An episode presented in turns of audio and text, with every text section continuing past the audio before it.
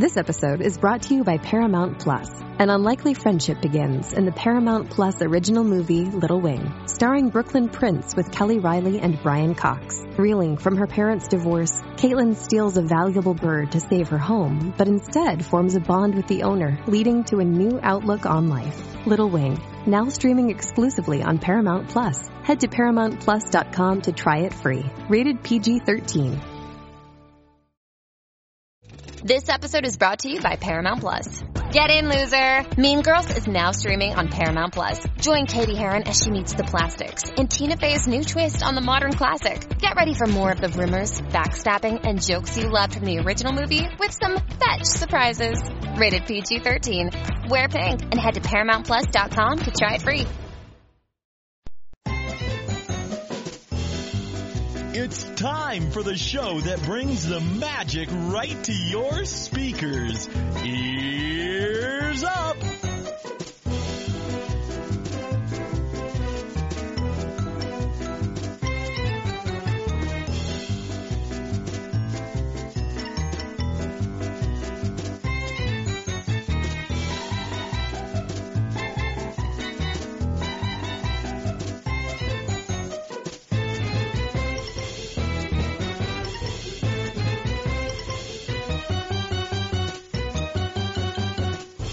Hey, everybody! Thanks for uh, thanks for listening to the show. Before you even listen to the show, I'm thanking you for listening to the show. Yeah. Because that's how nice we are here at Ears Up Podcast. We have a really cool show for you guys today. Uh, number one, we have a packed studio, which I'm really excited about. I always like it when people turn out and listen live to the show. Uh, I think to it's the fun. point where we had to send people away. I know. Yeah, I I, know. I feel sort of bad. I do too. There's actually a waiting list. I tried to the show. find them to, to sort of like warm it over because I felt like we were being jerks. Well, not jerks, but we're like. I mean, it's the truth. We just can't fit There's, Well, we- everybody. the fire marshal came in here, he would have been shut down. well, right? that's true. I, but I still felt a little bad. Well, you know, and that's fine, but you know, uh, look, you came in five minutes before we're about to do a show, and there's a That's lot of stuff going on, so I'm sure they understand. But that was very nice of you, Taryn. I tried. You did. I tried. You did, and it sounds like you succeeded too. Harder than any of us. That's true. I was, that's true. Well, yeah, you guys all sat here like jerks. Yeah. I was actually standing here like a jerk. Oh, okay. yeah there's a big difference. yes, there's a big difference. Uh, yeah, so we have a rad show. So not only do we have a lot of people in the studio, which is great, uh, one of them, Caleb, is going to talk to us about what he loves about Disneyland. Um, his dad contacted me and he's like, "Look, uh, you know, uh, you want to talk to my kid?" And I'm like, "Sure. You look like you can beat me up. I'll totally talk to your kid." uh, no, I'm just kidding. Uh, he's like, "You know, you want to do like a YouTube video and." Okay, and I look like I'm weak. I wouldn't say that. You got, the, all. you got fire in your eyes, kid. I don't know.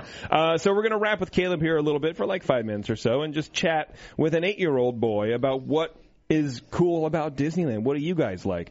Uh, you know, so often we hear from adults uh, about what we like about Disneyland, but uh, I've, I've never really heard from a child what what they love about it. Like specifically, not just the act of going to Disneyland, but y- anyway, you get the point. Uh, and then we're going to talk to author David Koenig about uh, his new book. Is called The People versus Disneyland. Uh, and the subtitle is How Lawsuits and Lawyers Transformed the Magic. And already kind of sounds, you know, I know, another negative ears up show. Those guys, and they don't even understand. Uh, Well, you're getting two in a row. I'm getting two in a row, yeah. Yeah. Uh, but it's not really negative. It's just it's it's um, the cost of doing business in California. I think really. Yes, it is. It's Um, the truth, is it- what it is. It's the truth. These things happen. These lawsuits Mm-hmm. occurred, and uh, most of them. Uh, uh, this might shock you, adults in the room. Uh, most of them are garbage lawsuits. Yeah. They're people trying to get rich. Yeah. I don't believe it. And so you know, like slip and fall. Anyway, so I want to talk to David about uh, not that he's a lawyer, but he's done all this research. Um, you know about I don't know what all this means for the park. What additions had to happen to the park based on people's frivolent lawsuits? Yeah, lots of safety things added to the park. Tons of safety Yeah. things. Tons of lot like a, a lot of the the uh, the wait in lines now Right. is due to a lot of the safety things that they had to do Absolutely. previously. Now I'm not saying that that's good or bad because uh, I'd rather be safe than unsafe. Right. Uh, but there's a there's a, a, line and, and, and he talks in, in his book about a few things that you, you know there's certain expectations Mm-hmm. when you ride a thrill ride you might get injured Right. or when you when you board the monorail you could step off and fall. Or these kind of things that uh, uh, the old Conestoga wagons people were suing because those were top heavy and they would Mm-hmm. Right. fall over. Right. And the lawyers were able to prove in court that hey, look, there's a there's a reasonable uh, consideration you have to make when you're riding a horse-drawn carriage. Right. You should know It going into fall. it. Yeah. That there's a little bit of a risk involved in that. Yeah. Now, again, I'm not saying that uh, you know Disney's 100 percent right there because I do think that's a little uh, you know design flaw in uh, in my opinion. I think that's what David alludes to. That that's one of the main reasons they got rid of the Conestoga wagons in the first place is because they kept tipping over and they wanted to avoid lawsuits. Um, the interesting thing. Uh, one of the points I want to bring up with him is is uh, what happened to DCA. uh, basically, he's alluding that uh, the lawyers got a hold of DCA and really dumbed it down. Mm-hmm. Yeah. aka Bugs Land. Yes. So Well, that's true. even Caleb knows. I, I'm willing to bet that we agree on everything. And I'm not sure what that says about Caleb, but really what that says about I'm me. not sure what that says about Right. you. I, actually, I'm pretty sure I know what that says Yeah, about that's you. true. That is true.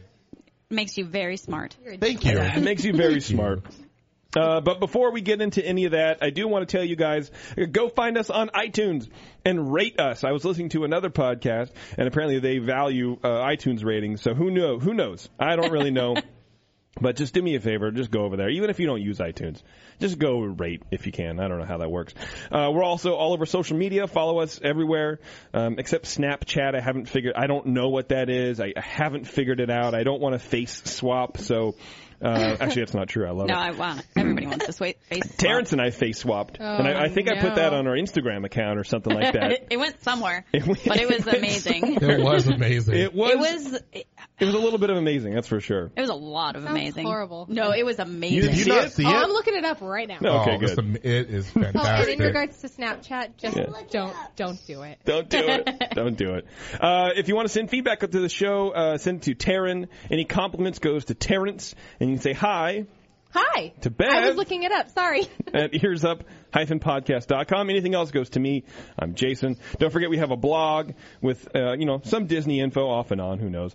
Uh, if you want to support us, you can do that via shopping through our Amazon link. It's just like doing your own, uh, your own Amazon shopping, but we get a little referral fee from Amazon. That's really nice. It definitely helps us running the shows, and that's cool. Uh, you can also sign up to be a reoccurring donor. We have uh, quite a few, not quite a few. I don't want to say like we have 50,000, but, uh, We're making money. No, not really. my, my Tesla's charging, so uh, I only have about 20 minutes to do the show, and then my charge is up, and I got to drive. So, uh, no, so you can either be a reoccurring donor for five bucks a month or one buck a month. It doesn't matter. Or you can go. Um, did you find the picture? Yeah. Are you showing it? Let me see that thing again.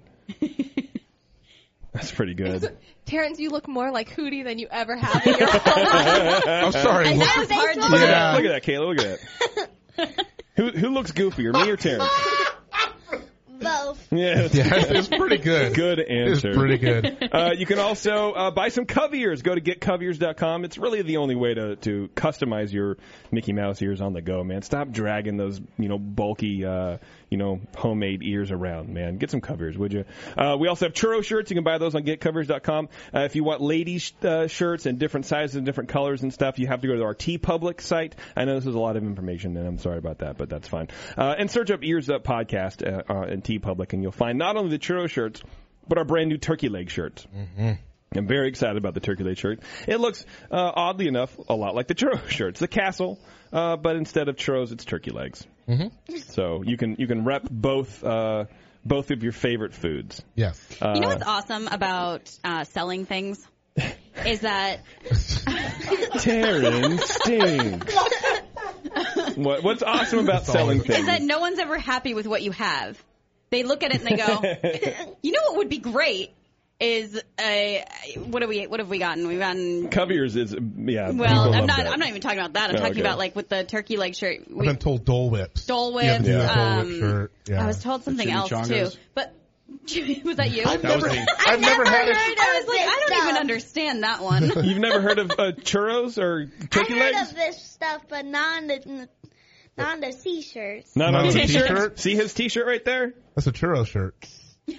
It's The like the, best cat, the the. Disneyland castle made out of churros. Caleb, isn't that the best thing ever? That'd be called Churro Land then. It would. It should be oh, called Churro Land. Oh, Get rid of Bugs Land. Churro Land. Boom. Also known as diabetes. It She would then diabetes become line. Bugs Land. It would totally- yeah. it would- It would. it'd be It- ant, it'd they be don't have to Antland, change yeah. the name. That's They true. don't. Um, the designer who helped us out on the churro and Love the turkey it. legs, her name is Lulu, and she's on TeePublic too. You can search Lulu Gumshoe, uh, or if you you know don't know how to spell that, because I sure don't, search Beer Me, and uh, her her shirt is a little beer bottle slumped over, and it's really cute. I had to move my beer. I was being told that it looked like Caleb was trying to drink a beer, so I had to move it out from in front of him. Sorry, everybody on my stream. Uh, Caleb's Sorry, like, Caleb, you weren't fast enough. Caleb's like, whatever. I got a flask back here. Uh, Taryn, do we have feedback? Yes. All right, go for it. Um, okay, this I'm so excited about this one, um, and this one's for you, Jason. Okay. Um, first, this is from Edward. First and foremost, I love the podcast. My girlfriend is a huge Disney fan. We go multiple times a year for races and annual pass holder events, and and just for funsies as well. Cut to the chase. For funsies. We will be at Disneyland for Dapper Day. Uh, I plan on popping the question while we are there, and while we will already be dressed up, uh, so win-win for photo ops, the question becomes where. I figured the castle is the best choice, with the Lilly Belle train being down. Uh, her favorite character is Donald slash Ariel, uh, so maybe seeking them out, or Daryl. yeah, Daryl. Daryl. Okay. He's a new one, yeah. Yeah. Burial. Uh, so maybe seeking them out, or on. Sorry. My Donald impression. That was That was really bad. It happened. Um, or on maybe the aerial ride. Um, any insight or pro tips would be great. Thank you all in advance. P.S. to Jason, go Blackhawks. Yeah, see, It goes for shark. right? The whole entire room pretty much is wearing Sharks gear. Wow. Uh, and I wrote back to him. I was like, "Look, if I cared anymore, I would say I would I would school you, but I can't. I can't keep getting my heart broken. Right? I just come on, Jerry. You know what I'm talking about. This is the year. You This is think the so? Year? Yeah, so they said two years ago. All right. Uh, Two. that's true. It's like what ninety three. No, it's fine. I'm rooting. Look, you know, I don't wish any ill will to anybody, but the black look, the Blackhawks are formidable. Anyways, um, I like the idea of in the under the sea area of Yeah. the aerial ride. That's cute. Yeah. All the I, music. I think it depends on what he really wants to get out of it. Like if they want photo ops, something like that, the castle. Because Um, Jason did a really good job surprising me and getting it all photographed without me realizing that's why we were there. yeah. I would. I, I would, thought that yeah. was that was cool. I mean, I I, I think that uh, you can, yeah, like Terrence is saying, you can go two ways about it. You can go, well, you can do a private thing and uh, just you know have a moment between you guys, which is sappy and whatever, and that's what you go for. That's fine. Uh, It's but it's always going to be sappy. that's true. Or um, Not always. Or you can do it like in front of a character, like with a character maybe, or you know like go out like saddle up to the character handler. Right. And say, hey, I'm Oh, going to that's- propose. So, that'd be good. so can you work with the character? What or if whatever? Donald proposes to her? That'd be great, right? and then he She punched probably picked Donald Donald. in the face. Yeah, she- Probably. Yeah. I mean, it's a risk. Yeah. It's a But super it'd be a risk. pretty good photo op. Um, bec- and there's also the photo pass photographers there, Right. and and so I think uh, you know, and if you want people to, if you want to have those pictures, then do it in front of wherever a photo pass person is. Because also they take better remi- pictures than give you. me a remind of something. What's that? It remind you of something? Yes. Did you propose? No. Okay. No. Girls have I wa- cooties at this point, right?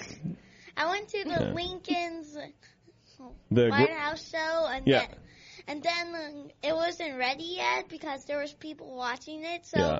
we had to look at the TV, and the, the guy was talking about Tomorrowland, and- and he said the, that there were mermaids in the water, and there was real men g- going in the mon- on water to go to them. that's true. That is yeah. true. Donald Duck was running. That is true. Back in the day of the, the submarine ride, there were real mermaids in there, and That dudes used to it. jump in there and try to holler at the mermaids. That yeah, sounds not for real. creepy at all. No, that is creepy. You're creepy. look at this no. kid already knowing his He knows lore. what's up. He knows his I. I will add this that Yeah. at the um, different locations where you actually have the PhotoPass people, if you actually go up to them to the handler itself and just flash them a ring or something in your left hand while you're handing them the card, Mm-hmm. they will work with you and actually they'll take dummy photos and while they're saying, "Oh, we're, we're trying to get the focus just right at the castle at night and so forth," Hmm. and then all of a sudden. They tell you, you know, after about three, four flashes, then get down on one knee and then do it. Right. And then they'll just keep taking pictures. No, that's cool. If you do it once, you can go do it at any of the other ones. Oh, that's Been there, true. done that, and then she, lo- uh, she broke my heart. Oh. That's okay. I still like Disneyland. I think one of the Of places. course, someone would love Disneyland still. That is Right, true. right. I think one of the places that uh, gets overlooked is uh, across from Ariel, um, right before you go to Ariel's grotto, but overlooking the uh, the bay right there where World of Color is. Great pictures for that. Great backdrop as well. So that might be a good area. Have You know, Mickey's so- Wheel of Terror in the background. Yeah, but They're- you're not let's- on it. Let's so. not forget they're going to be dressed up Dapper Day style too. So Yeah. so that could play a factor Yeah. in where they do it. then it would be better. It would actually then be best to do actually do it on Main Street with the Dapper Dans. Oh, You could do that Yeah. too. Yeah, pretty much. Uh, you know, anywhere. Well, it depends. Again, thing. it depends on what you're looking for. And here's the thing: you're going to be proposing to your girlfriend, and assuming she loves you and she's going to say yes, it doesn't matter. Oh, you guys are reminding me of this YouTube video uh, of these Yeah. people uh, pretending like some guy proposed at a girl. She said yes yeah. but, in the video, but she actually said no. What? So they go in the haunted mansion ride for the last ride. She's getting scared because she said uh, one kid got a heart attack. blah blah blah. and then uh, everything happened. And there was actual ghosts in there. Yeah. And when it was almost the end, the Hatbox Ghost came, and I and now I know that that why they put the Hatbox Ghost back in the haunted mansion. Why is that? Because ha- the Hatbox Ghost is really famous now. He is really famous now. Did you see it last time you went? Uh, yeah. It's pretty awesome. That's some of the best. I do like the the the fastbacks. The fast pass ghost is I think is what it's called. the fast pass go. Yeah. Uh, anything else, Terrence? Terran? Terrence? No, that's it. Okay, that's it. We're I hope we helped you, Edward. And Yeah, good luck. Edward. Sorry, bro. I hope we did. You'll be fine. Send man. us photos Yeah. once you have them. I think that that's real cute. Uh, we're now going to get uh, a good uh, friend on the invalid phone number. What the heck is going on with my life? Uh-oh. I need to. Technology. I need to call my friend here. We're going to talk to uh, Matt Staley. technology is really good. Technology is good Sometimes, dude. until it works, man, and then it's the worst invention in the entire history of the planet. I'm not sure. until it I'm not doesn't work? sure. until it doesn't You can work. play video games, look up on your phone. T- honestly, He's not wrong. I feel like I'm talking to myself. I really do. Uh, we're going to talk to Matt Staley, who is a uh, figure finisher in the animation department of Disneyland, and uh, he uh, Disneyland is having a pretty cool art challenge uh, happening, which is usually, I guess, behind the scenes, but this year they decided to bring it out and put it into DCA in the Redwood Trail uh, area. Uh, Matt, are you with us? Yeah, hey, how's it going? Good. How you doing, buddy? I'm well. Nice. You sound well. It's good to hear you. Yeah, you too. How's it going, everyone? It's going well, man. Everyone in the land, hello. Hello. So uh, this, this Yeah. okay, I can't even pronounce it because it, it seems like uh, the name is weird, but it's the Environmentality Art Challenge voting, right?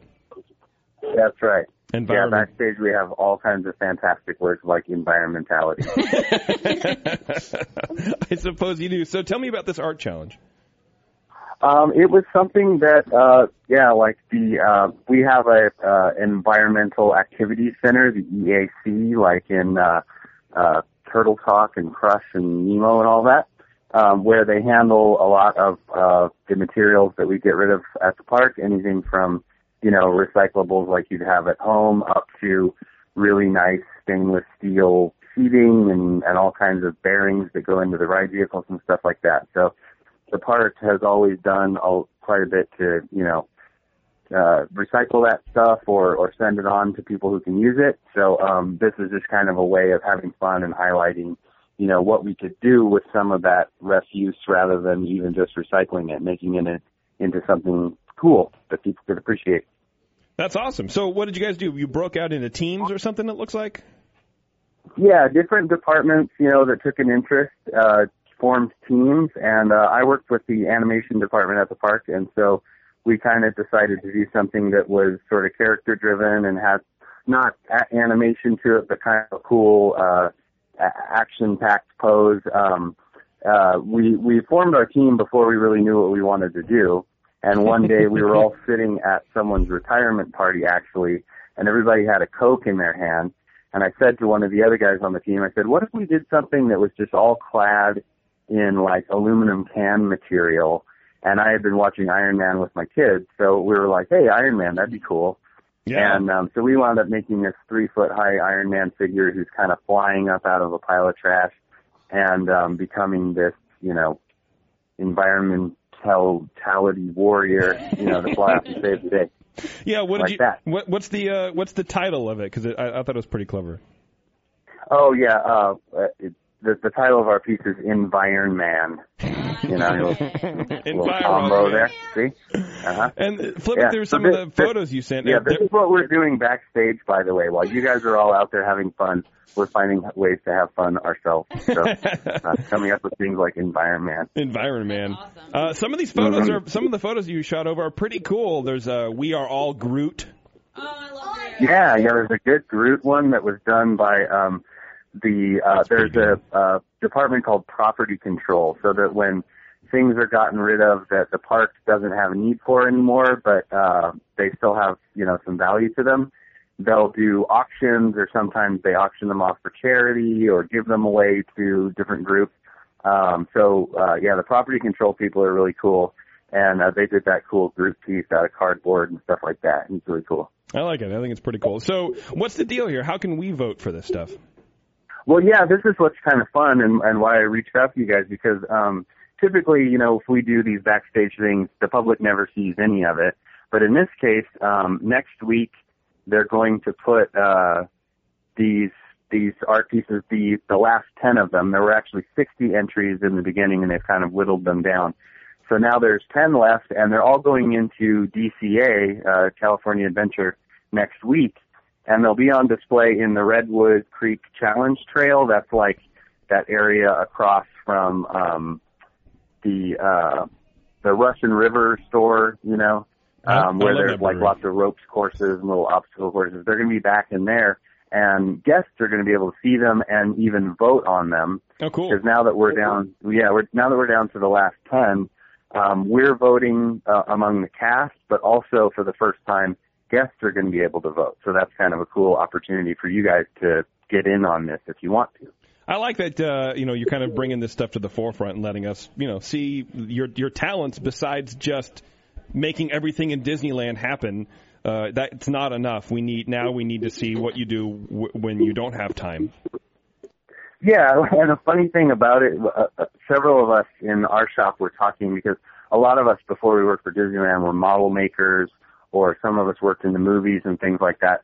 And all of us kind of got into it by making stuff at home out of the junk that was around us, or taking toys apart and trying to put them back together into something else. We're all kind of laughing, like I remember doing this as a kid, you know. And uh, so it is it is kind of a fun thing for people to see, and maybe a window into yeah how you can do what we do, you know, at home with what's around you, maybe. That's pretty cool, man. That's awesome. Yeah. It's Yeah. super creative, obvious. I mean, it's Disney, so yes, of course it's creative, but that's really cool. Yeah. So yeah, okay, there's so 10, 10 really cool pieces. Come out and see them if you're in the area. They'll be there from, uh, I know the 21st is the last day, 21st of this month, and I think that they uh, will go over there on Monday. So you'll have, um, what, four days to check them out. So Okay. it's a small window, but I wanted to let you guys know. Awesome. Hey, I appreciate it, man. And uh, if we were in town, I would definitely go and vote for the Groot one. Yeah, because Okay, he goes you to are a listen jerk, but when he still. dances. He does the dance. movie, like in the end, Caleb loves the Groot. It's all about Enviroman and then he looks and then or whatever. Or whatever. Yeah, I have a bias, but please come out and vote for whatever you think, you know, whatever you like. Uh, Matt, I appreciate it, man. Thanks for taking the time. Yeah, thanks, Matt. Thank you. Yeah, and hopefully uh, I'll get to talk to you guys again soon. Yeah, we'd love to have you on and, and talk about your actual job too. Yeah, yeah, and uh, the history of animatronics. Maybe we could do something like that, a little show about that. So That'd be lot of fun awesome. stuff. Great. Yeah, that'd be awesome, man. Maybe in studio. It's Cool. not that far of a drive. Like what? Six hours? Oh heck yeah, yeah. I'm I'm definitely due for some vacation. We've got Absolutely. extra rooms. Absolutely. All right, buddy, we're gonna let you All split. right. Thanks, Thanks, man. Thank you. Take care. Bye, friend. All right, cool. That was awesome. I'm glad Good we got dude. to talk to him. Yeah, that's a cool. Uh, that's a cool thing, man. Making some uh, garbage, making I some think garbage I'm art. voting for Iron Man. You, you think you're going to vote for Iron Man? Yeah, because Yeah. it looks like he's actually flying out of the city. It looks it looks good. It looks I'll post amazing. a photo of it on our on our uh, page or whatever. All right, Caleb, we're going to talk to you right now, man. Are you ready for this? Yeah. I think you're. I think you were born ready for this. Yeah. I'm not that. You weren't born true. ready? No, it's not true. Well, I don't know about that. Okay, I was so born ready to sing though. what? well, he was born ready. What To sing. to sing? Are you are you a singer? well, kind of. Kind of. Is this your guys' little retirement plan right here? Man, this is awesome. You guys super Yeah. talented. What do you, what's your favorite song to sing? Uh, Here, get on. Do me a favor. Get closer Yeah, to get that a mic. little maybe like Stitches. Stitches. Stitches? What is that? Shawn Mendes. Shawn Mendes? We're not very hip. No. Is that is that like a? It's not a Disney song. No. Okay. All right. Okay. All right. I don't really know That much would explain why we beyond. don't know. Yeah, exactly. All my all my haven't on on the eight track. radio for real songs. No, no, I'm not that cool. No, I'm not that cool, man. It's okay. It's all right. I appreciate that. you know that. a lot about Disneyland, so. Well, I know a little bit You for can sure. tell us a, a lot about him, Mickey's everywhere. I'll try. I'll try. But let's talk to you real fast, Caleb. Uh, so, like I said before, man, I just want to get you know in your head. What do you like about Disneyland? Tell me why you are so jazzed to go to Disneyland. What's your favorite thing about Disneyland? Everyone says the the happiest place is on earth is Disneyland. Yeah. I can agree because Tomorrowland is really cool. hmm Okay. And I like what they did for Stars Land for Tomorrowland because Hyperspace Mountain's really crazy. Okay. So you like you You like like- Tomorrowland? That's your favorite spot? Yeah. Is it because of Hyperspace Mountain? Yeah, and also Star Tours, Finding Nemo. Okay. You like All Finding Nemo? The rides. Also, I like what they did with Marvel characters and also Star Wars characters. Okay. Nice. All right. Okay. That's pretty cool. That's a good solid chunk of area. I, I thought you may have one thing, but it sounds like you have a lot of love Really to give time. across the park, right? Is that true? Yeah. Yeah. You, you can't. It's hard to pick one thing, isn't it? Yeah. So when you go to the park and you go, all right, folks, we're going, we're going to Disneyland. I have to go. Where do you go? I have to go blank. Your first, your first place to go. Uh, Haunted Mansion. Not a mansion. That's My- a good first ride. My Mine too, dad man. loves Haunted Mansion. It's the best. Good. It's kind of the best ride. It's ride. a good ride. I Yeah. kind of close my eyes on the parts when the monsters jump up like Oh, with the attic scene? Yeah. No, I think in the Oh, graveyard. the graveyard The scene. graveyard, yeah, yeah. the graveyard Yeah. scene, yeah. it freaks me out. It does. It freaks you out. You can't handle it. Do you think they're going to come into the doom buggy, or is it just the motion? Like you're not expecting it, and it gets you. Sometimes I feel like I'm gonna sweat and puke. because you're so scared. yes. Yeah, that happens though. I mean, that that's what that ride's supposed to do, Yeah. right?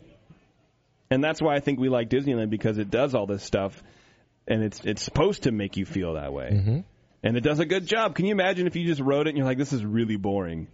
True. That would be boring, right? You wouldn't want to yeah. go anymore, Also, when the ride breaks down, it's actually really, really scarier. right? Because you now you don't know what's going to happen. Yep. Yeah.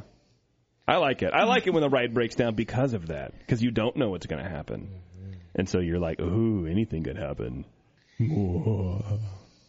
I have a question. Don't do the evil laugh. I have a question. Uh, What's your, I what, like weed, but I can actually beat up my uh, Uh, people because once I knocked out my brother. hey, be careful though, because one day he might be bigger than you. I'm not sure. Well, I'm just saying, man. Just be careful. Might be bigger like this. Oh, wow. Hey. A lot. Throwing I'm you, shade, it man. happens. It I'm telling happens. you, it happens. What's your you work- question? What's your favorite thing to eat in the park? Blue Bayou. The blue pie? Oh. You guys got Fancy. man. I'm 36 I and I can't even afford gonna eat there. Doing Man, the same motion. Blue Bayou, not bad. That's not bad at all. Blue all. Bayou is pretty good. You, li- do you try to get close to the water? I know. No. Where do you sit? Where do you like to sit in the Blue Bayou? What's your what's Caleb's spot? I think uh, whatever s- see Just anything. is, is it's the best spot. You're just you're just there for the environment. You're just there to hang out. That's cool. I like that. I like that because some people are truly picky. Where I can't go to the Blue Bayou if, unless I sit by the water. Uh, that's me. I, I I need to I need to be at the water. That's like to me. There's one spot. right. Because if you do your reservation and you don't get to do it, it's canceled. Give me back my money back. Yeah, for sure. That's what I Totally. would say. Totally. So, okay, so let's say you're done with the park. Okay, you're about to leave. Your family's about to leave, and you're like, "No, no, I got to do one more ride." Yeah, I What's saw- the ride that you want to do? The very last ride that you want to do in the park? Oh, it's my mom and dad's choice, and Yeah. when we did it with our cousin, they said the screaming, and I had to do it. Oh, California Go for Screaming. Screaming. I went on and I was crying so bad, and then I got I got off it. The cast members waited with me, and I got a stroller pass. Oh, nice. Nice. Then, and Work then that I system. got on it with my dad, and it was actually awesome. Okay. When Good you ride. look at it, it looks very scary, but when you go on it, it's not that bad. Right. Yeah, I good agree. I agree, and It that's, that's like a lot of things. Thunder. Mountain and also Splash Mountain. You like those two? Yeah. Yeah, it's like a lot of things in life, it's like Caleb. mm, put together with those two things, Mhm. it makes screaming. Yeah, I agree. What about Tower of Terror? Have you done that one yet? oh yeah. Yes. I No. only did that once. Mm-hmm. Wait, are you scared because you? Yeah, yeah, I'm totally scared. I have no, I, I have no reservations about admitting that. I, that ride freaks me out. it, It's just a door getting so away, and then No. you then you get electrocuted, and then you see the scary things, and you, you No. just go up, and Nope. then you drop Sorry. all the way down. Sorry. Oh, that's it. That's it. Oh. That's the ride. Oh yeah, and also you spin around in Yeah, circles. and there's ghosts. Hello. Yeah, that's true. No, there's no ghosts. There's, There's just- ghosts. There's ghosts in the There's elevator. No, Bro, there- there's bro. electric people because remember those Now he sounds So I'm not me. sure if I'm the one to those have four this. people go those foreign movie stars go in that hotel and then electric. I don't know if I'm the one to have this this talk with him, but when you get electrocuted, normally the ghost thing is what happens next, right? No, I'm kidding. I'm kidding. I'm kidding. I'm kidding. Except the when the electric comes, you, you, that ride makes you disappear. oh, that's true. That's That is true. But when you get I don't like this absolutely trend. Transported. electrocuted, you're still there, except you might die or not. Right? Look at this, man. Deep thoughts, dude. Deep, deep It all thoughts. Deep makes thought. You might perfect just sense get to me. if, Yeah. you, if you live. You'll have a, you'll be happy you lived, but the bad thing is you broke your arm and legs. That's true. But then you get stroller passes for life. So Yes, there we go. I think that works out.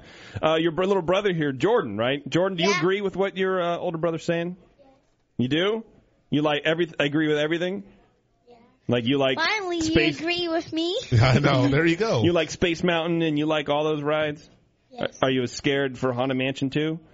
No. See? He loves it like my dad. Yeah. A good ride. It's a good ride, Usually man. he acts like him. Actually, he look, acts like mom, and I act like my dad, and I look like my mom, and he looks like my dad. Oh, I can't see all your tattoos, Jordan, so that's good. They're covered up. Yeah, I no, know. no, he didn't get a tattoo Not yet. Not yet. Not yet. Not yet. Not until you're 14. You gotta wait till 10. Yes, exactly. Not That's ten, it. not ten. Not 10. I'm It's about to turn nine, man. There you go. You got one year. Start picking like, it I'm up. not ready for this. Find an artist. Go for it. yeah, it's not too early to start shopping. Well, Caleb, I appreciate you sharing your views on Disneyland with us, man. Oh, for, laugh before we let you go. Bugs Land. Do you like it or do you love it? Uh, eh. See, So he only likes it. no, he went, eh. Eh, he Yeah, went, eh. That's a like. Eh. Eh, it's not even a like. I gave him two choices: like or love. Well, And he said, no. eh. You have to give me three because Okay, Okay. like love or super love. The like, love, or no, boring? no, boring, boring. it's boring. Boring. Yes. Hmm. To an eight-year-old who they're an marketing it to. yeah. It's boring. Okay, maybe for a one-year-old, he that Maybe. person might like it, but Yeah. a few years. eh. Jordan, what do you think? No. Bugs Land, yay or nay? Yes or no? Yes. Yes. Yes? Oh, Okay. come on. Jordan. Now you have to give up on me. You guys almost agreed for like five minutes there. That's good. That's though. good. That's good for brothers. That's good. All right, guys. Thank you very much for sharing your thoughts. Jerry, thanks, man. Yeah, thank I you guys. appreciate it. Yeah. Appreciate it. No problem. Feel free to hang Yeah, out or stick whatever. around. Stick around. I'm going to get. Actually, it Uh, was my uncle's idea. oh, it was? Oh, awesome. He said that was a stupid idea, but it might be a good idea. Might be a good idea. I think it's a great idea. Your father. You know him? Grandpa. Oh, sorry. All right, now we're going to get uh, David on the line, and David is the author of The People versus Disneyland. Dave, are you with us? Actually, I think I am. Thank you so much for your patience. Oh yeah, no worries, man. No worries. I appreciate you taking the time to join us, man. Sure. So you and uh, you've written you've written wow. I talk I talk I mispronounced. Yeah, I talk professional like on internet. I don't know. So you've written several books on on Disneyland, and this is uh, this is your most recent one, correct? Yes, yes. The People versus Disneyland. All right. I, I was really stoked to read this book. I, I, I you know, I, I got it, and it was like, it's like 200 or so pages. I'm like, that's kind of impressive. Even you know, for me, I don't really read a whole lot. I'm, I'm a millennial, I guess. I don't know. And I read it, and then I put it down, and I realized I was done.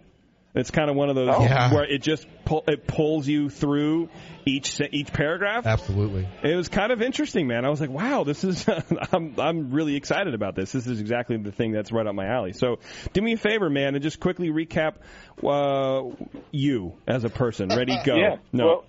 Sorry. Well, well, first of all, I'm going to ask if I have your permission to uh, use that as an Amazon review. It Yes. is, quote, kind of interesting. yes, please you. do. You're very welcome. Yeah, I've, uh, I've been writing and researching about Disney since the late 80s. Uh, first book was called Mouse Tales, a behind the ears look at Disneyland. That came out in 1994 and has been, uh, uh, I suspect, the best selling non-Disney published Disney book ever written. It's now in its 20th printing and, and was sort of the first behind the scenes look at a Disney theme park, not sanitized by the company themselves. And then I came out with a, a sequel to that, a book about uh, behind the scenes of Disney animation movies called The Mouse Under Glass, the uh, inside story of Walt Disney World in Florida called Reality Land, and this new book, The People versus Disneyland, um, is my first book, entirely new book about Disneyland that I've written in 15 years. Um, So I went back to, to sort of update, okay, what's been going on? What's the biggest trend uh, and changes that have happened over the last 15 years at Disneyland? And time and again, I look, all these changes, good, bad, and, and questionable, hmm. all related to lawsuits or fear of impending lawsuits. All the big changes, all of them have to do with uh, uh, legal liability. And you know, and that's what. Uh, look, we're on the other side of this, right? So we're just part of the public, and you know, we get fed, not fed, but uh, you know, uh, we get uh, uh, reasons for for changes and stuff because you know we're focused on safety. The park is focused on your safety, and so we've decided to make these changes. And you know, f- from the outside looking in, go, oh, hey, that's really great. I'm I'm, I'm glad that the company is looking out for for me, right? I'm number one. Um, but reading your book, it was very clear, um, you know, good, bad, or otherwise, that uh, that's not the case. And uh, there were a lot of uh, lawsuits even from the get go. Something like uh, three days after the park was open, they had their first lawsuit. Right. Yeah. It, the the park was uh, uh, its third day of operation uh, back in 1955, and it was on what would become the most uh, uh, lawsuit generating ride in the park, which was the Autopia car ride. Yeah. And it's uh, while it still generates its fair share of lawsuits from because people just can't. They think it's a bumper car ride. and You just gotta ram that person in front of you, even though they you know they do their best to tell you not to. Yeah. Um, but it was much more freewheeling when it first opened. There was no, uh, the track was twice as wide as it is now. Oh, wow. Uh, with these big curbs on the side and no rail, in the middle to hold you there. Because Walt's idea was, well, we're trying to teach the kids, uh, you know, freeway safety, so they've got to be able to, you know, make some mistakes to learn from the mistakes. yeah. They've got to be able to pass each other, and you know, we want to be Oh, able to have the fun of racing, uh, not realizing that that would mean, you know, kids would would you know run off the track over the curb and be you know driving around the submarine dock, or that they make U-turns and start tearing down the opposite direction. Uh, so you know, it got a little out of hand before they they made some serious uh, restrictions, and as well the the cars they were just sort of making up the components as they went along. They you know Disney never done any any guest related business before, so it it had no idea how do you create a uh, you know indestructible car that that will require it, and as a result, the you know the, the all the metal parts. Uh, you know, one of the big sponsors was the Kaiser Aluminum Company. So they almost all the parts that went into the Autopia were Kaiser Aluminum, which meant they, you know, they completely crumpled. You know, when you hit a curb, and uh, you know, you these little faces would uh, from the drivers would smash into the aluminum steering wheel, and so there were all these missing teeth and bloody faces, and, Oh. and that happened to a little like I think she was an eight or ten year old girl uh, on day three, and uh, they sued, saying that this is a dangerous vehicle with a dangerous track, and Disney's lawyer brought it to court and showed. Oh wait, how'd you get hurt? By you driving to the curb? Did we drive you into the curb? No, you drove into the curb, and you only got hurt because you, you know, you turned off the track and smashed into the curb. And Disney won, and it was just the first of of, of an incredible winning streak of, uh, you know, them winning like 94, 96 percent of their cases. And and so before we get too far into it, you you state in your book that you are not a lawyer. Uh, not even close. You're just familiar with these cases. You you you have some experience digging into these. Uh, you've helped out in in uh, with a we- as a you know in a law firm. Uh, but you are not in any way a lawyer, but you still get solicited for law advice, which I think is funny. Yeah, which is which is weird because I, I think a lot of folks who have a, a problem, it, it's mostly uh, either people who have had a bad experience uh, of Disneyland.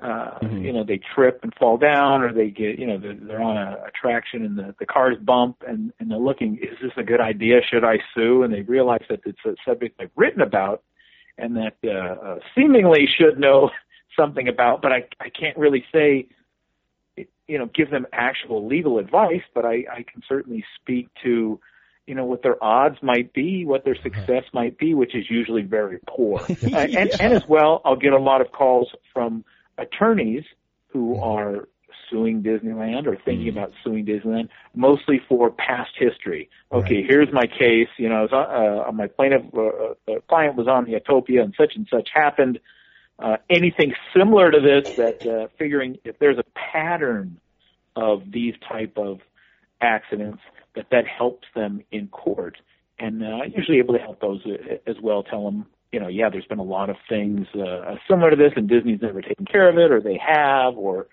you know give them a little direction as far as if this is a good idea to take this case Okay, so I have a question real quick, David. So, um, and this is especially from our chat room. So you're you're doing research on this. Um, are you a, you're a Disneyland lover as well?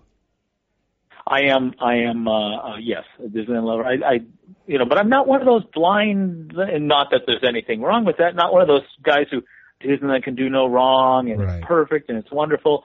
But I'm, uh, uh, you know, I, I do love Disneyland. I've been going there since I was a, a, a small boy, and uh, get out there as often as I can. I don't like a lot of the changes, and, and some I some I do, but uh, you know, I just enjoy being there, and I enjoy. I enjoy it being the best, safest, most fun, you know, wonderful place it can be, and uh, it's gotten because of lawsuits better and worse in, in those respects. So reading some of these things that have happened, it doesn't uh, taint your view of on the park, or does it make you apprehensive to get on certain rides? No, because it's a, you know it, it's sort of the opposite in the sense that the more uh, you know the, these little machinations happen by you know the more changes subtle changes happen the more interesting it becomes to me you know to try and catch these little changes that they that they make to ward against you know problems that they've had or imagine problems that they could have. I know there was a, a couple of years ago there there used to be benches along the the wall that runs on the side of the drawbridge in front of Sleeping Beauty's castle, Yeah. and people would would uh, uh, you know sit on the benches, obviously, or they would stand on these stone benches, which are actually you know part of the alcoves in the wall that had been there since 1955. And people had been, you know, standing and posing for pictures on these and sitting. And in fact, even when the wall was shorter, they'd even sit on the wall, you know, uh, without any problem ever happening.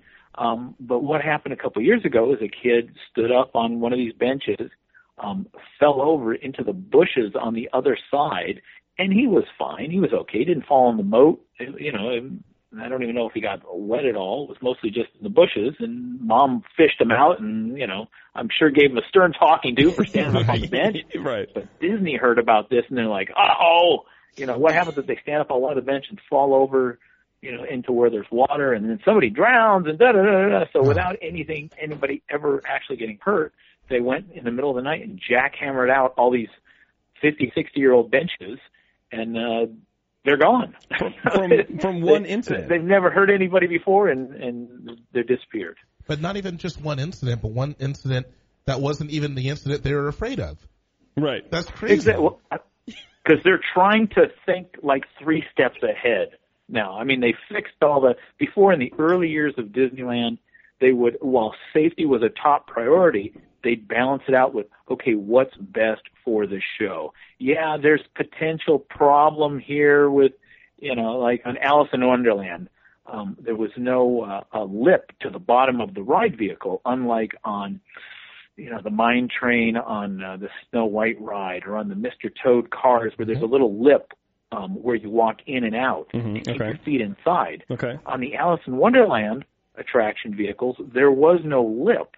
Um, it was a different, you know, configuration of the of the how the you entered and exited the caterpillar. So that meant nothing to trip over, but as well, it kept people, you know, it didn't keep people's feet inside the vehicle, and often people would stick their foot out and drag it along, and so that was the problem for 50 years with Alice in Wonderland. Is all these broken legs and smashed feet of people dragging their feet, and Disney knew, okay, you know, once every few months somebody's going to hurt their foot, but you know, overall it's pretty safe. You know that that thing doesn't happen anymore. You know, they created a, a whole new sort of uh, uh, foot protective mechanism on the bar always- that lowers over to protect feet. Um, and uh, you know now they solved all the problems and they're looking ahead to say, okay, what could ever possibly in the future be a problem and solve that before it even happens. Well, and and so I mean, it's got to be really hard from Disney's standpoint, and you know, and I definitely don't want to make this show about you know how terrible Disney is and whatever. But I do think it it, it shows um, I don't want to say a lack of, of forethought because, like you said, this is something the company's never done before, and I think nobody's really ever done it on this kind of level of detail and this scale before that Disney wanted to do. So they just they kind of went into it blindly and learned, much like building the park itself, they learned as they went. And uh, you know, it, it, what what's interesting to me now is uh, people say, "Oh, now we're in a very litigious society. Everyone wants to sue. Uh, everyone's sue happy." Uh, but in reading your book, even you know, not in the 50s or 60s, you know, people wouldn't sue. They got in an accident and they shook hands and everything's fine. But you you you know you, you detail quite a few cases that that didn't happen that people were still suing. Um, so I, you know I don't, I don't know uh, if it's just our society now. Maybe it, it happens it's more often.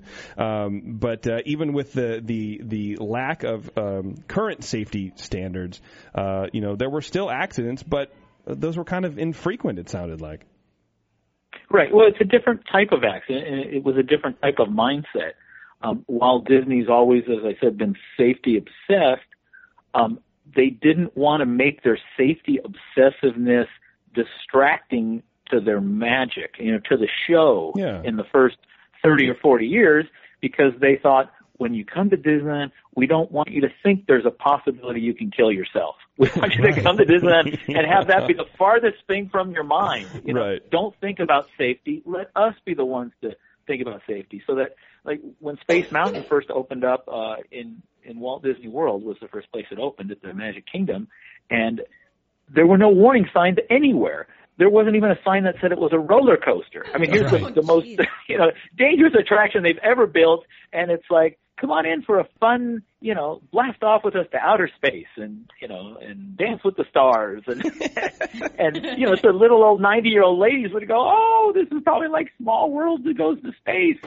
And you know, you get ninety year old people on Space Mountain. Ah! It was uh, you know, a lot of people got hurt because they didn't want people to know there was a chance they could get hurt. And they figured, okay, we'll just keep tweaking. As things go wrong, we'll keep tweaking it, keep tweaking it. Keep tweaking it. And then about 15 years ago, after a number of high profile, profile accidents, they decided, you know what? We've got to switch this. We've got to, we actually have to admit, yes, people, you, you can, if you don't be careful, you can get hurt. You have to help us out here and, uh, you know, pay attention and keep your hands and arms in the vehicle at all times and, and six different languages Yeah. and the diagrams of how you should sit and you know wh- whatever uh, you know just constant reminders to to please help us out you know protecting you from yourself Right, and and of course that's what we need, and it's very clear. And I say that a little tongue in cheek, but some of these people, it seems like that you've detailed in the book, need that kind of looking out for, or they're just looking for a quick payday, and I couldn't determine one with the other because you were like, okay, this person fell, but you know nobody was around to uh, to to be a witness, and there were no bruises or whatever, so the case was eventually dropped. And are these actually? Do you think some of them are legit cases that Disney happens to get off on technicalities, or there's actually people that are just trying to slip and fall to get paid because they think Disneyland has a bunch of cash? Well, I, I I think it's both. I mean, certainly, and there's no way to get inside the head of some of these people Yeah. um, to figure out okay how many of these are setups. And there's certainly in the book I do, you know, there there are uh, a number of them where they were demo- where they were proven in court this accident could not have happened the way you describe it. So there were a number that I show that that were fake Yeah. uh, or at least were, were pretended to be made worse than they actually were because they couldn't have happened uh, as the charge went. Uh, as far as all the others, you know, you you don't know how many of them. I'm sure some of them were were faked, we'll say, but you know, a, a lot of them Disney got off not because they were fake, but they they were able to show that it was the person's own fault, especially the where somebody trips over a curb. I mean, that's the most common injury at Disneyland is the slip and fall when Yeah. somebody, you know, when walking and trips over a trolley track or the curb or their own feet or a planter or you know uh, entering and exiting an attraction vehicle. And most of the time, not all, but most of the time, that's just the you know, there, there's nothing Disney could have done about that. There's no inherently dangerous situation to a curb that's next to a sidewalk that's next to a street. I mean, those that's fairly common in the real world. That's user error so they should have. There's nothing new and magical to a curb. Not in Disneyland though. At Disneyland, it's everything's magical. Yeah, that's it it did seem like uh like a lot of those slip and falls or trips essentially were kind of uh dismissed because essentially they were either uh, uh you know places that these people shouldn't have been and some of them you know what i mean like in planter boxes or uh trying to get off rides or something like that um is is that common i- across the themes of all the, the, the suits that you've seen? Like, ha- I don't know if you can answer this, but what's the percentage, do you think, maybe, of how many people are straying from the path and getting hurt and then trying to sue? It seems like well, it's a that's, I, I don't know that that's a sue, right? huge. Per, I, I know what you're asking. I don't. Yeah. I, I don't have the, the tally handy. I'm sure yeah. I could figure that out with That's hours all right. of research. I'll Yeah. get started on shortly. Please do. Um, but uh, you know that does happen where the people are, are are walking or standing or doing something they're not supposed to, um, and usually the ones Disney will fight are the ones that are a curb or the street or you know so where, where it's demonstrably proven that there's no hazard that they did nothing wrong Yeah. and the condition was was safe. Uh, you know there wasn't you know, if somebody tripped on a, a frozen banana that had fallen, that that frozen banana must have just fallen within the last two minutes because we, we can prove that there was a sweeper there five minutes ago who would have swept it up if it was there. And there's, you know, obviously we can't be following around every man with a, a kid with a frozen banana to make Yeah, sure right. he doesn't drop it. Um, as far as on an attra- slipping and falling, entering or exiting a, a uh, attraction vehicle, uh, one complicating factor in that is, you know, did the employee make that vehicle move too fast or or, or you know too slow? In other words, did he uh, before the person fully got off of the vehicle on uh, uh, you know Mr. Toad? Did they hit the button to advance the car, and so the car took off before the person was fully in or fully out? Yeah. and that could put put Disney at a little fault there if uh, you know if they sent that vehicle moving before the person had a chance to get off or to get on and get themselves seated. Hmm. God, that'd be scary. Yeah. Uh, speaking of the, uh, you know, were talking a little bit about about the modifications that the park has made uh, as a result of accidents, like uh, the kid falling into you know into the bushes from the moat. Um, in in your book, you detail out uh, essentially the kind of demise of Tom Sawyer Island because of a lot of that kind of stuff. Yeah, well, I mean that's it, and it, it it hurts. They've done the same thing, completely neutered Toontown, Yeah. but it's not to me as bad as Tom Sawyer's Island because Tom Sawyer's Island, the whole point of it used to be to sprain your ankle. I mean, when I was a kid, and you go to you go to Tom Sawyer's Island, it was like run around, go crazy. I mean, there were when it first opened, there were no paths. You just you know ran into the bushes, and you you literally they wanted you to climb on the rocks Wow. climb up the tree. Go, you know, this is the place you know, in the rest of Disneyland, you know, not reached by raft. You know, you had to stand in line and play by the rules and wait your turn and, you know, follow this path and, you know, sit down at a particular time and the ride would last, you know, 90 seconds and then you'd get off and you'd walk to the next line. There were no lines on Tom Sawyer's Island. There was a, you know, a merry-go-round made out of rocks. And I mean, there was a, a teeter-totter made out of, you know, logs. And I mean, it was just, it, you just uh, Sounds awesome. a giant fort. Yeah, you just it was make believe, and it was before you know cell phones and video games, and you could just you know run, and it was the place where a an eight year old boy in particular, and uh, would just run and go crazy, and every once in a while they'd trip because they're off the path. Uh, you know, or they'd slip off a rock and they'd, you know, sprain their ankle Yeah. and their mom would go, "Come on, be careful. What's wrong with you, Johnny?" And whack him in the back of the head. And Right. You know, go to first aid and patch him up, and they knew it was their own fault for, you know, slipping or falling or whatever they did. But you know, as we've seen, Disney, you know, some of them increasingly started blaming Disney for, well, there's no path if you're going to have us run where there's loose, you know, pebbles and you know, so Disney slowly started doing little tweaks, you know, creating paths, creating a, a line of shrubs along the perimeter of the island so people don't actually fall off the island into the water. I mean, well, you could you could literally do that because the island just, you know, rose out of the water. There was no fence or anything around it, so I mean, you could quite easily in in its first few years, you know, find yourself wet on Tom Sawyer's Island.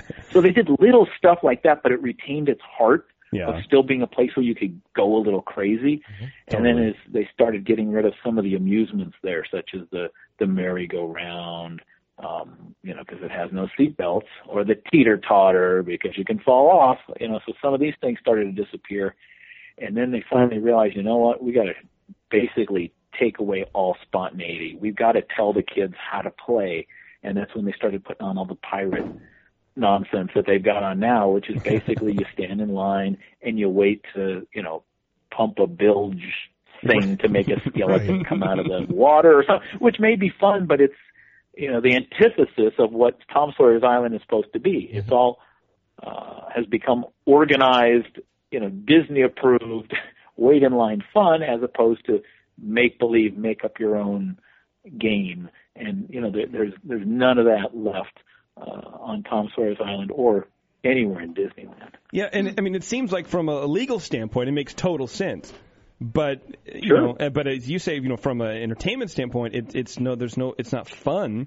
It's still, I guess, cool because like you know, you can still get on the island and run 'em and run. Um, but that's but that's all you can do. You can run and you go up and you know maybe you look, you know you what talk through the little like uh you know trombone Yeah. shaped messenger thing or whatever and go hello down there, Mm-hmm. and then you're ready to go across on the raft again. Yeah.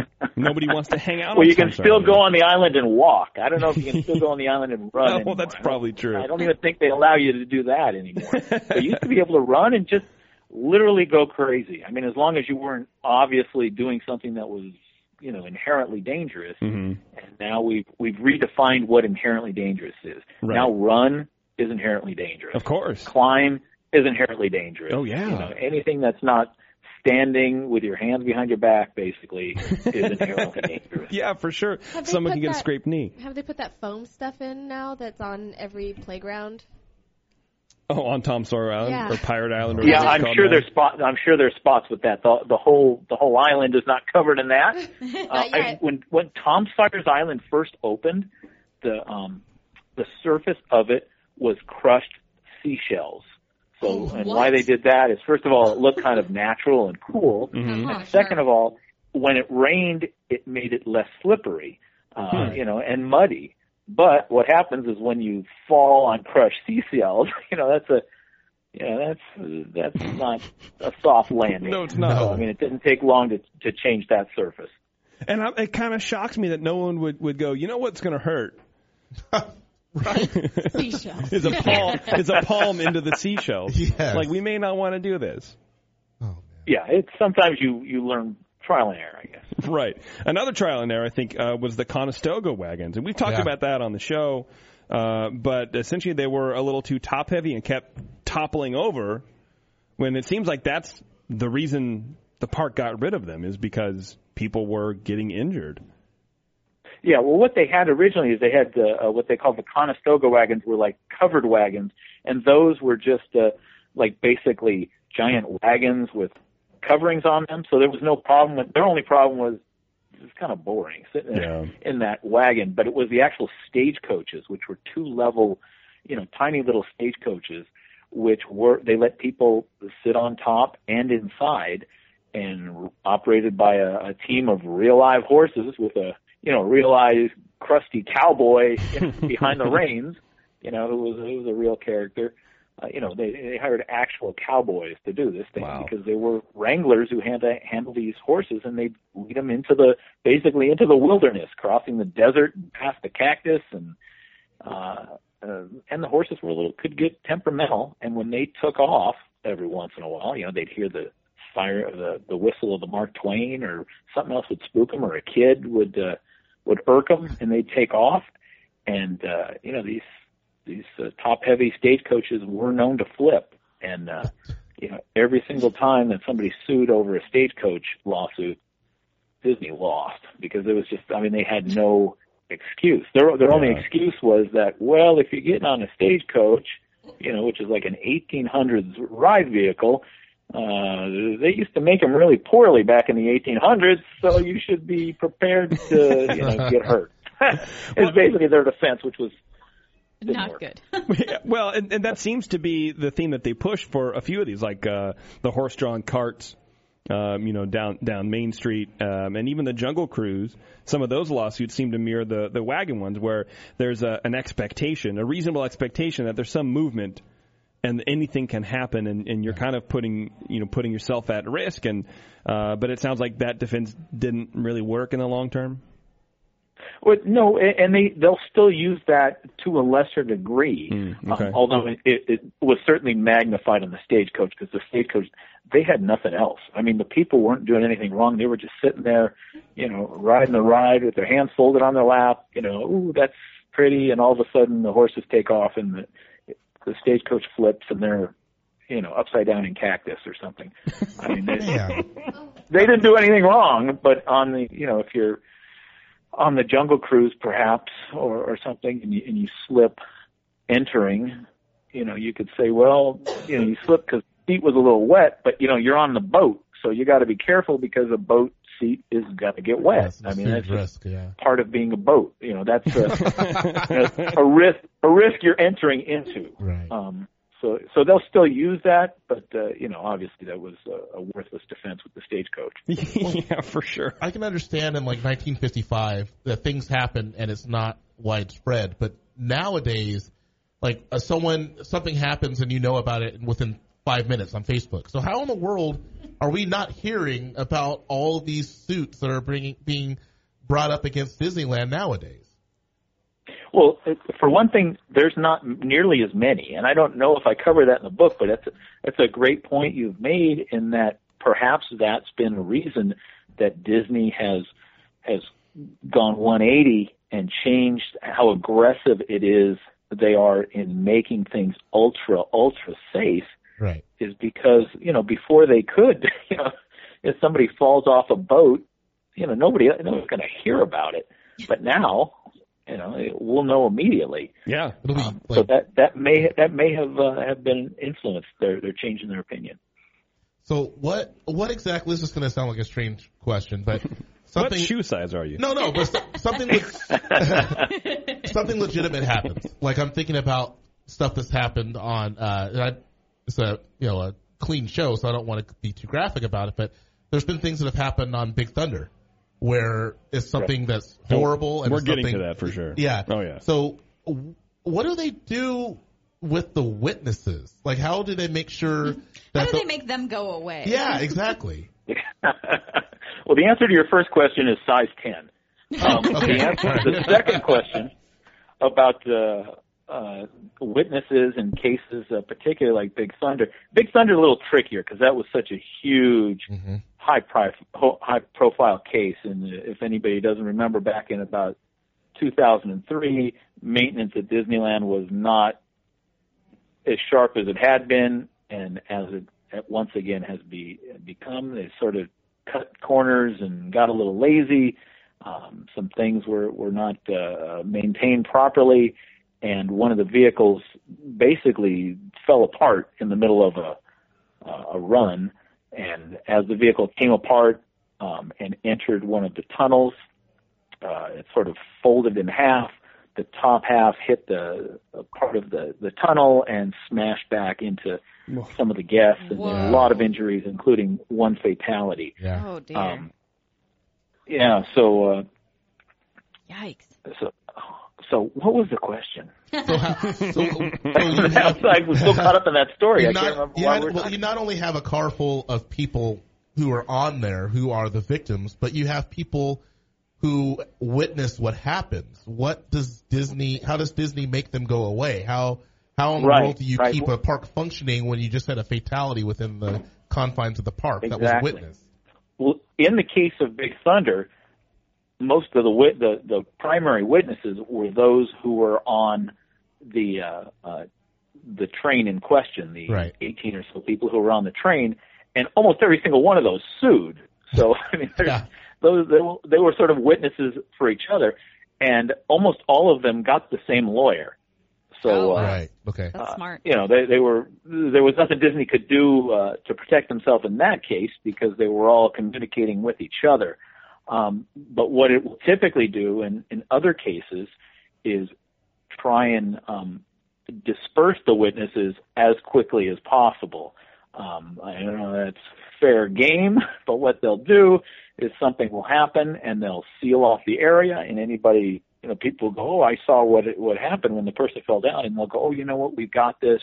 We got everybody saw it. We're covered. We're good. We're trying to give this person some space. Why don't you, you know, go on with your day? Here's some fast passes, and they'll try and make the witnesses go away. Right. They want the, uh, you know, particularly if they think there's a chance that it may be their fault. If they are sure um, it was not their fault, they might keep the person around. You know, "Oh, did Yeah. you see uh, you know, that person uh, doing something they shouldn't have been doing? So uh, they get pretty strategic in in how they disperse or or, or shield crowds from uh, from accidents, and, and legal liability is part of the reason why. Totally. Yeah, I guess it makes sense. Um, but it's hard for the victims uh, for sure, and that's Oh, that's the point. I e- guess, extremely right? so. I, I was talking to a, a girl who who was thrown off a, a parking lot tram, um, and she said, uh, you know, her family. Uh, you know, there were people who saw it, and uh, yes, I saw you. I saw you get thrown off. I know you weren't standing up or doing anything wrong, but when she went to find the people, you know, they were they were all gone. They, you know, they, and she assumes that Disney had sent them away. You know, oh, it's all good. It's all we we got it. Paramedics are coming. Don't worry. Yeah, everything's taken care of, which on the surface sounds totally reasonable. Like you don't want a large crowd, does. you don't want to draw attention to what happened, but at the same time, there's uh, a reason for that. Mm-hmm. You know, we kinda Exactly, limit that exactly. Well, more than one. right, for sure. Uh, so I want to get to a couple of incidences, which is uh, Terrence uh, already kind of started here, which is awesome, um, about things that happened in the park that led to some major changes to specific rides. Uh, one of them being Right. uh, the Big Thunder, but I, I think the first one, and I don't, I may be wrong. The first one I'm bringing up is uh, the Space Mountain Yeah. uh, in about 2000, which is on page 106 of the book. And by the way, people pick up the book. It's amazing. It really it's is. really awesome. It's a good read. Um, apparently, a wheel hub assembly broke off from one of the rockets in the middle of the ride. What happened? Uh, yeah, it, it was. Uh, this was the time through the early 2000s. Actually, started in the in sort of mid to late 90s, Okay. where the uh, the maintenance at Disneyland they were trying to they suck every penny out of the place they could, and Disney had been known for um, you know doing too much maintenance in a sense, sort of you know going above and beyond just to make sure there was no chance of anything ever happening they would you know they they had overstaffed their maintenance department they you know did preventive maintenance to to the extent uh, that nobody else did it if there was uh you know if a, if a part was supposed to last a year they'd Yeah. replace it after 9 months even though it looked still brand new just because they they didn't want anything worn anything possible to happen they wanted Good. basically Mhm. every component of every attraction seeming like it was it was brand new. That's what I want know, on a a daily basis. Yeah, I like that. Exactly. Yeah, no, I like it too, but the the only downside is Yeah. is really expensive. Yeah. You know, to have that much extra manpower, skilled, you know, unionized labor, and you know, pay for all those parts and all that time and all the the charts because they had you know elaborate preventive maintenance charts with the you know they had to stick to. Um, and and so they the the new management came in and figured you know we're this is ridiculous you know i'm not at my house i don't replace a light bulb before it burns out i wait till it burns out and they that's basically what they did But I'm not paying you a hundred bucks to go to your house. yeah no that's true right. but, but so they started letting things intentionally fall apart Okay. and when something would break, that's when we'd fix it. So Yeah. back in 2000 with Space Mountain, that's uh, exactly what happened. Is they, uh, um, you know, basically let those those parts and those components and those vehicles fall apart before they would, uh, Wow. you know, start replacing them. And, and Can I? Can not I long after that, they realized, you know, this is this is not going to work. you know, we can't have everything right. fall apart and people get get maimed. No doubt. point. So they shut down Space Mountain for like two and a half years, gutted the entire building to where it was this empty Space Mountain, Yeah. and basically rebuilt the track, put in new vehicles, uh, new uh, safety uh, standards, and you know, and, and basically it was. You think that's the old Space Mountain? You're riding a brand new Space Mountain built Yeah. from built from scratch. Yeah. You know, it's not the one there from the 70s. I, I want to read. Even I though want- it's exactly the same ride. Right, right. Uh, I want to read a quick passage from the book for, for, on this incident, and this is an example of how the writing kind of pulls you along. Uh, and I, I think you did a stellar job. So, uh, in 2000, midway through a ride, a wheel hub assembly broke off from one rocket, activating the emergency shutdown system and halting all cars.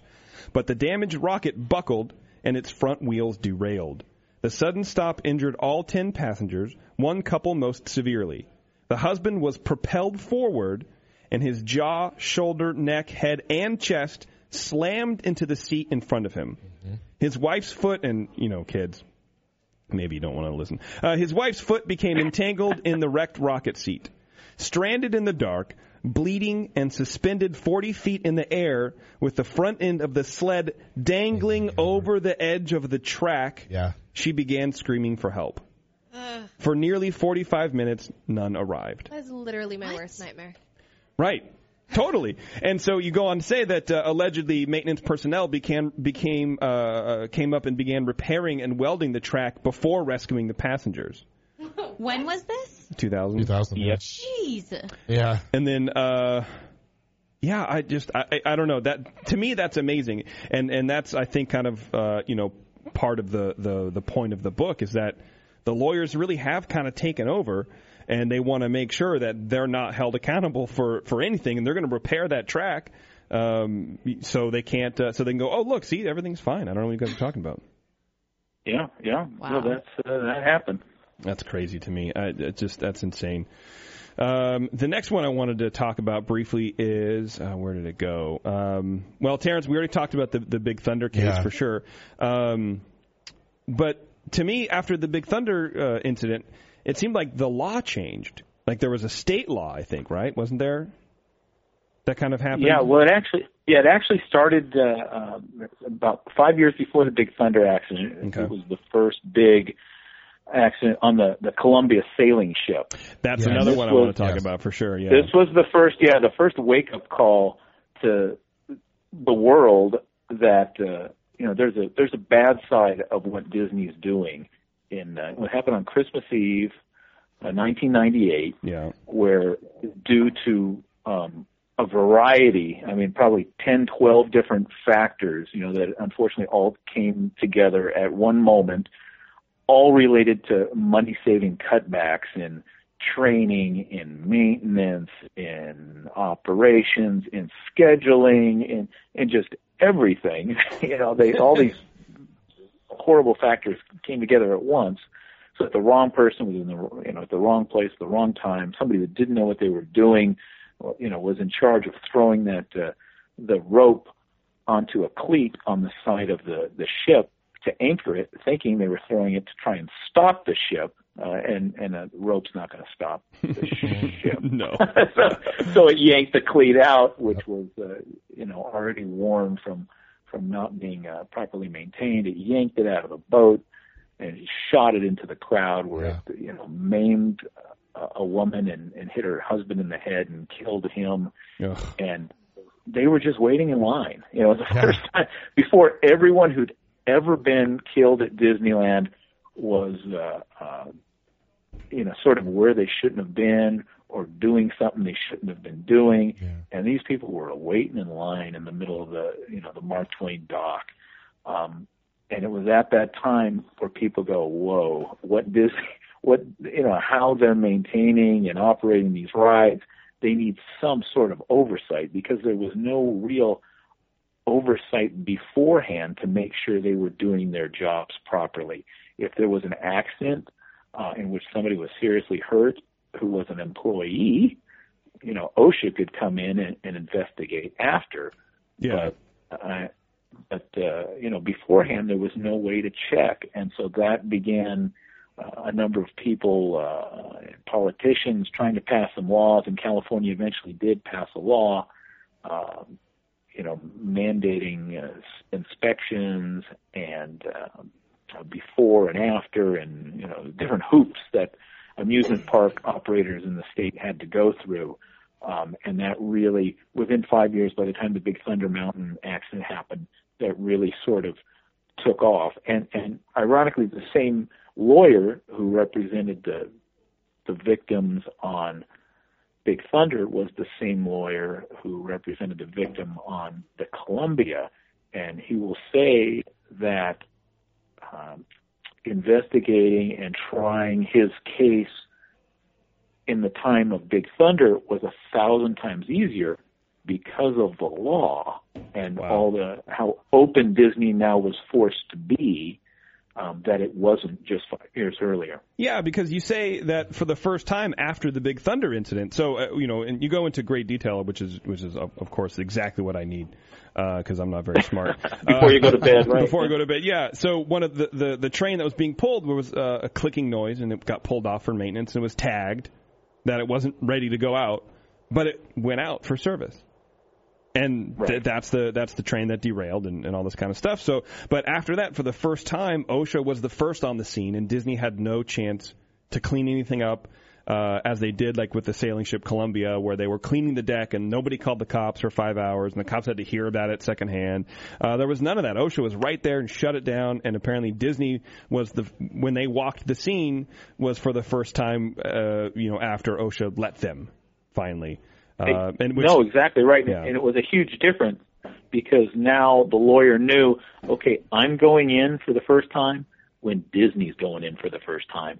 And they could, you know, they knew, okay, the scene as it is now hasn't been tampered with. yeah, And it was just a, a, you know, they're, they're getting an honest picture and can recreate exactly what happened and why.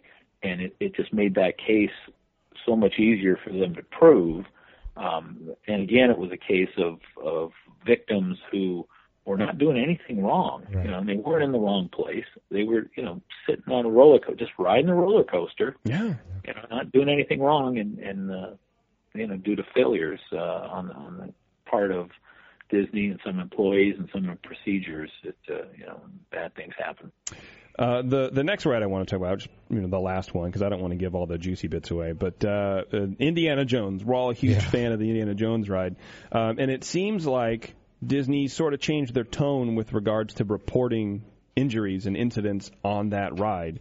Um, can you talk a little bit uh, about the reasoning behind that? If if that's even true, maybe I got the wrong impression. yeah, no, no, well, I mean, the the reason why is uh, uh, as time went on, are the reporting uh, requirements of that were part of that California state law was that they had to any serious accident had to be uh, you know paperwork filed that the public could then go. I mean, they weren't running ads on the front of the paper saying, "Hey, somebody just got hurt on my ride," but Right. it was filed in such a way that if the public was interested, they could go and find out, okay, there's been X number of accidents over X period on this attraction. So that's that's part of it.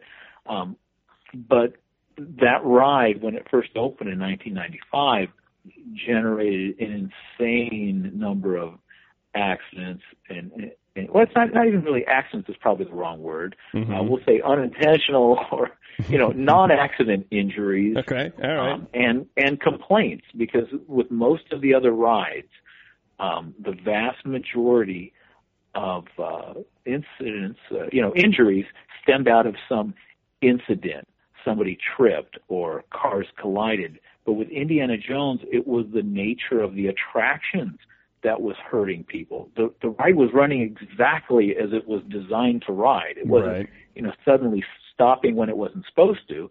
It was suddenly stopping because it was supposed to. That was the ride. was it was designed to seem like this crazy, you know, uh, life-threatening ride, not realizing that it actually was threatening lives and how it was shaking people around like rag dolls. Yeah. And, Even know, now, the idea terrible. of Indi- of Indiana Jones was to make all the movements of the attraction random, Yeah. so that cause especially, and I don't know how much people talk about this now, but variability was a big buzzword at Imagineering back in the 90s. Hmm. And what that meant is that they just intro- introduced a bunch of movie-based attractions, which were very unpopular because a movie-based attraction never changes. So you go and see, you know, uh, you know, whatever the the you know the Canada film at Epcot or whatever you see that.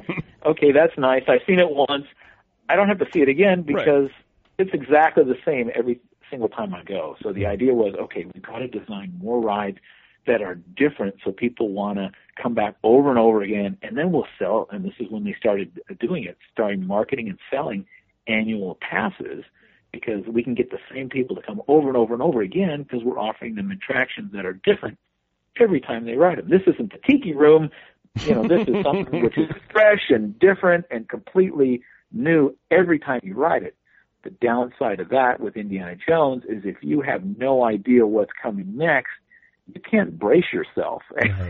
Right. and if you're suddenly going to be thrown to the left and then the right, and then we're suddenly going to stop, and, and then all of a sudden we're going to take off, you know, you're just literally at the mercy of that ride. And so people would get off the ride, you know, half crippled.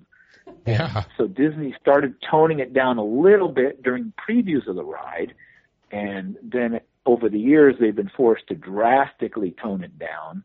Uh, and, and it's still exciting, and it still whips people around, and it has its uh, you know uh, variable uh, uh, allure that people enjoy, but it's not nearly as as severe as it was because people were just you know getting hurt without anything going wrong.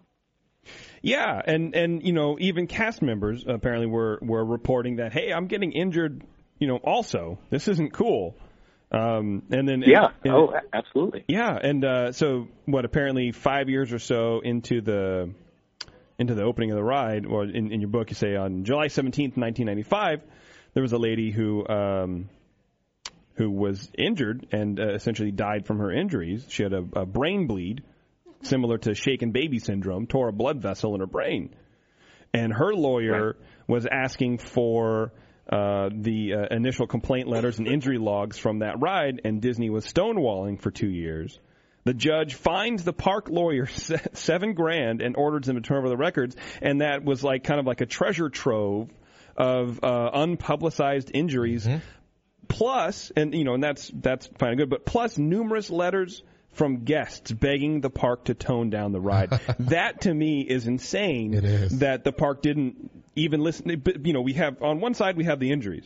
On the other side we have guests writing us, taking time out of their life Yes. to tell us that it's too Yeah. insane and I'm not going to go back and I can't recommend other people go back. And it's it, it took someone dying to to make this happen. It's so crazy. Yeah, and that wasn't that injury was. I mean, there were numerous uh, people who suffered those brain bleed type attractions on Indiana Jones, as well. There's there's uh, a couple people who've suffered that same type of injury on Space Mountain, Ugh. on California Screaming, Uh, you know, and I think one on a Maliboomer, you know. So it's, Oh, uh, it's uh, you know that that's a tough one for Disney because with a lot of those people, it's a, sort of a pre-existing condition that they have. Yeah. That they're, you know, they I, I don't know if they have a fragile brain or because as much as I'm not a, a lawyer, I'm even more not a doctor. You're doing great on both fronts. You're doing oh, fine. good. Uh, Yeah. Thank you. You're welcome.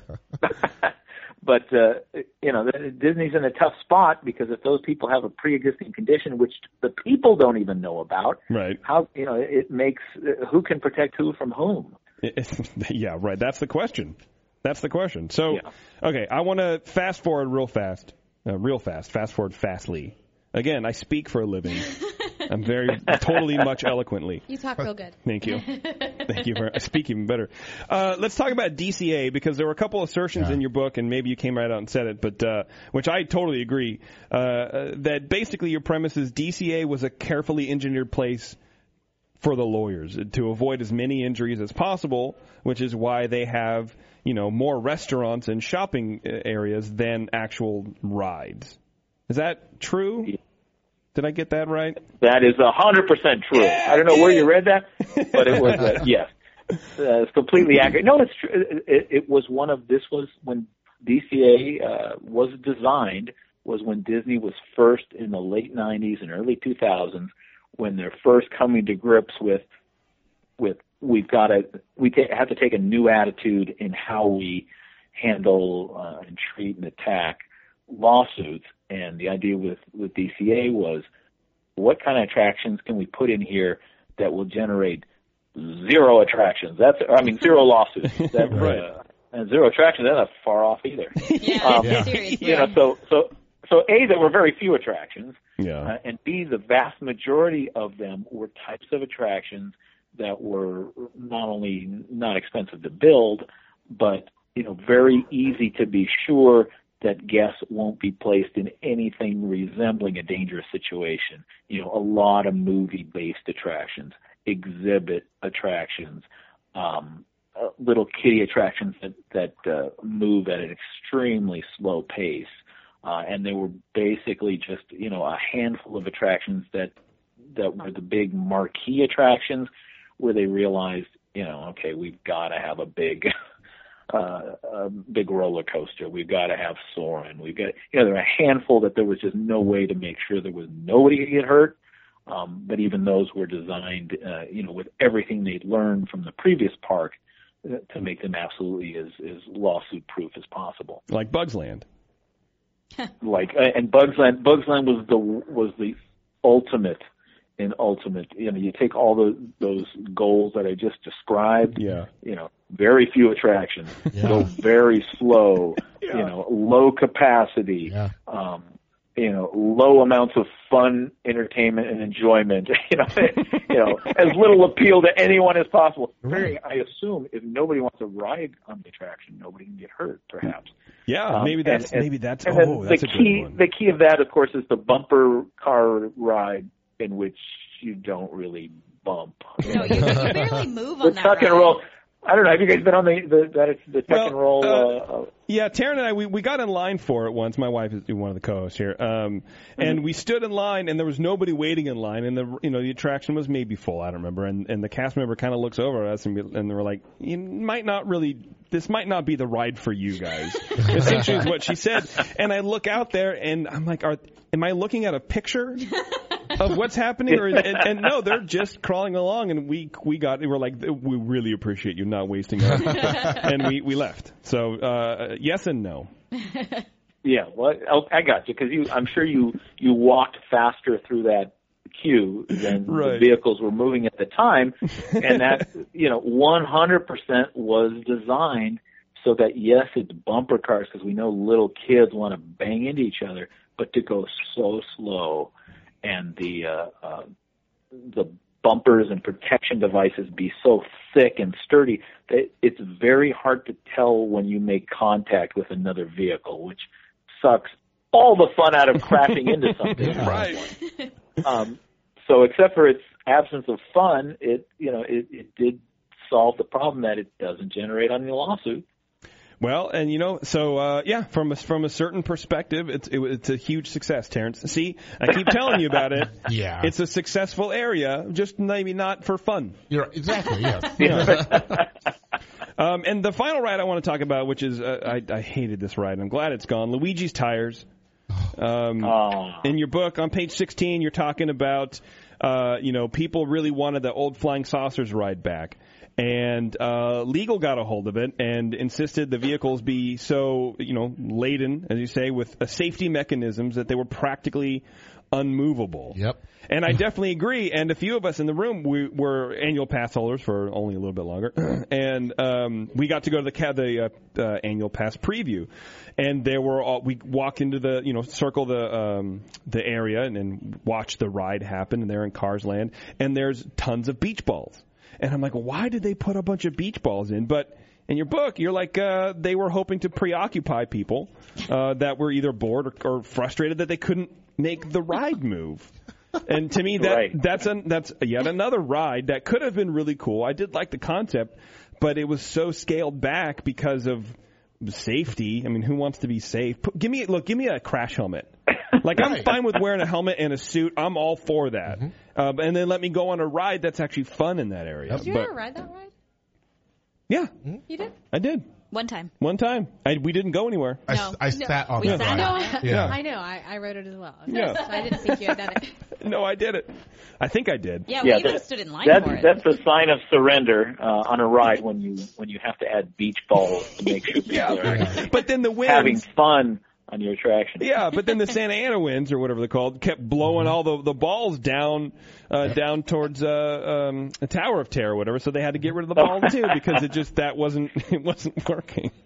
Well, actually, that that was another another change that had to be because of because of lawsuits, and that was uh, it Oh, was wow. during the first cast member previews they had. There were no balls, uh, beach balls. It was just you know you get on it and and they had the technology, unlike back in the day of flying saucers, where this could have been just an amazing um, you know E level you know E ticket level attraction. Yeah. You imagine just literally flying in space and crashing into each other as the the Imagineers who designed it got to enjoy it when they were working on it and when they created it. It's like, oh my gosh, this is the funnest thing ever.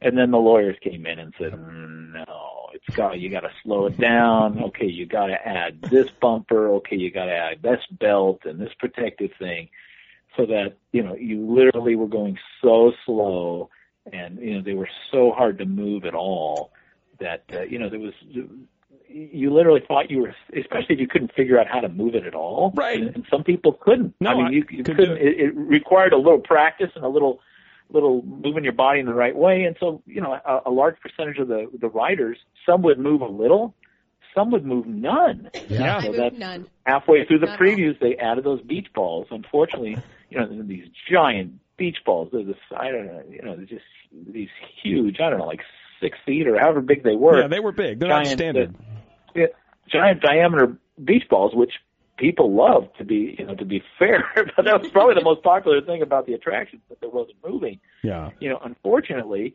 you know, when people weren't looking, some people would get banged in the heads with those balls, and and that's all it took was was one woman who was, uh, you know, and uh, she's about a sixty year old woman getting exiting one of the uh, tires after an attraction got hit in the head with one of the balls and said it, it uh, you know, Oh, jeez. strained her neck, Oh, and yeah, so 'cause she filed hurt. suit that she was, uh, you know, she was injured by a, a wayward flying beach ball, Yeah. and sure enough, that was the end of the beach balls. And now Ugh, what a turd. the poor attraction was left to, you know, entertain people just by itself with no beach balls.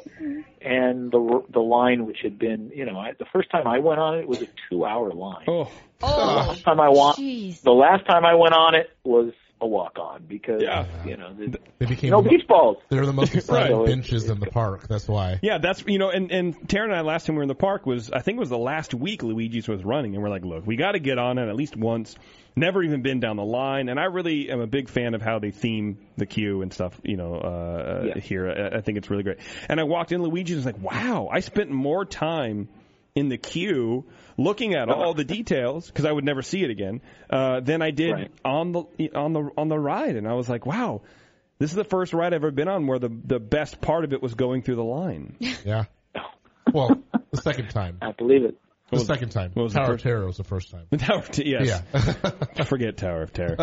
uh, well, David, we've taken up uh, almost an hour of your Yeah. time right now, and I really appreciate it. So I want to let you go. I want to have you back on eventually because uh, th- there's so much more to cover. I want to I want to talk about the Happy Hearts program, people renting real wheelchairs and such, the uh, ECVs. The whole Segway, like all this kind of stuff that you cover in your book, so so very well. But Absolutely. um, I do have uh, seven questions for you. So we do a thing with some interviewers or, or people that we interview. Uh, it's kind of like the inside the actor studio.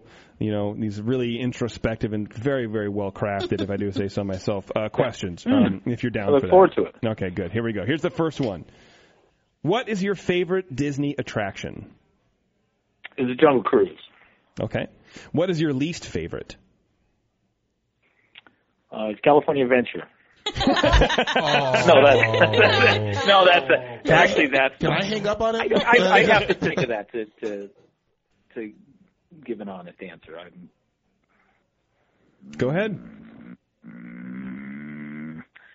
my least favorite Disney attraction. I, you know what? I'm not. com- There's nothing I. I was never a big fan of Innoventions. Uh, Okay. Okay. That's good my enough. thing. There's probably something even worse, but uh, you know that's the only one that comes to mind that I really avoided. No, that's okay. fair. All right.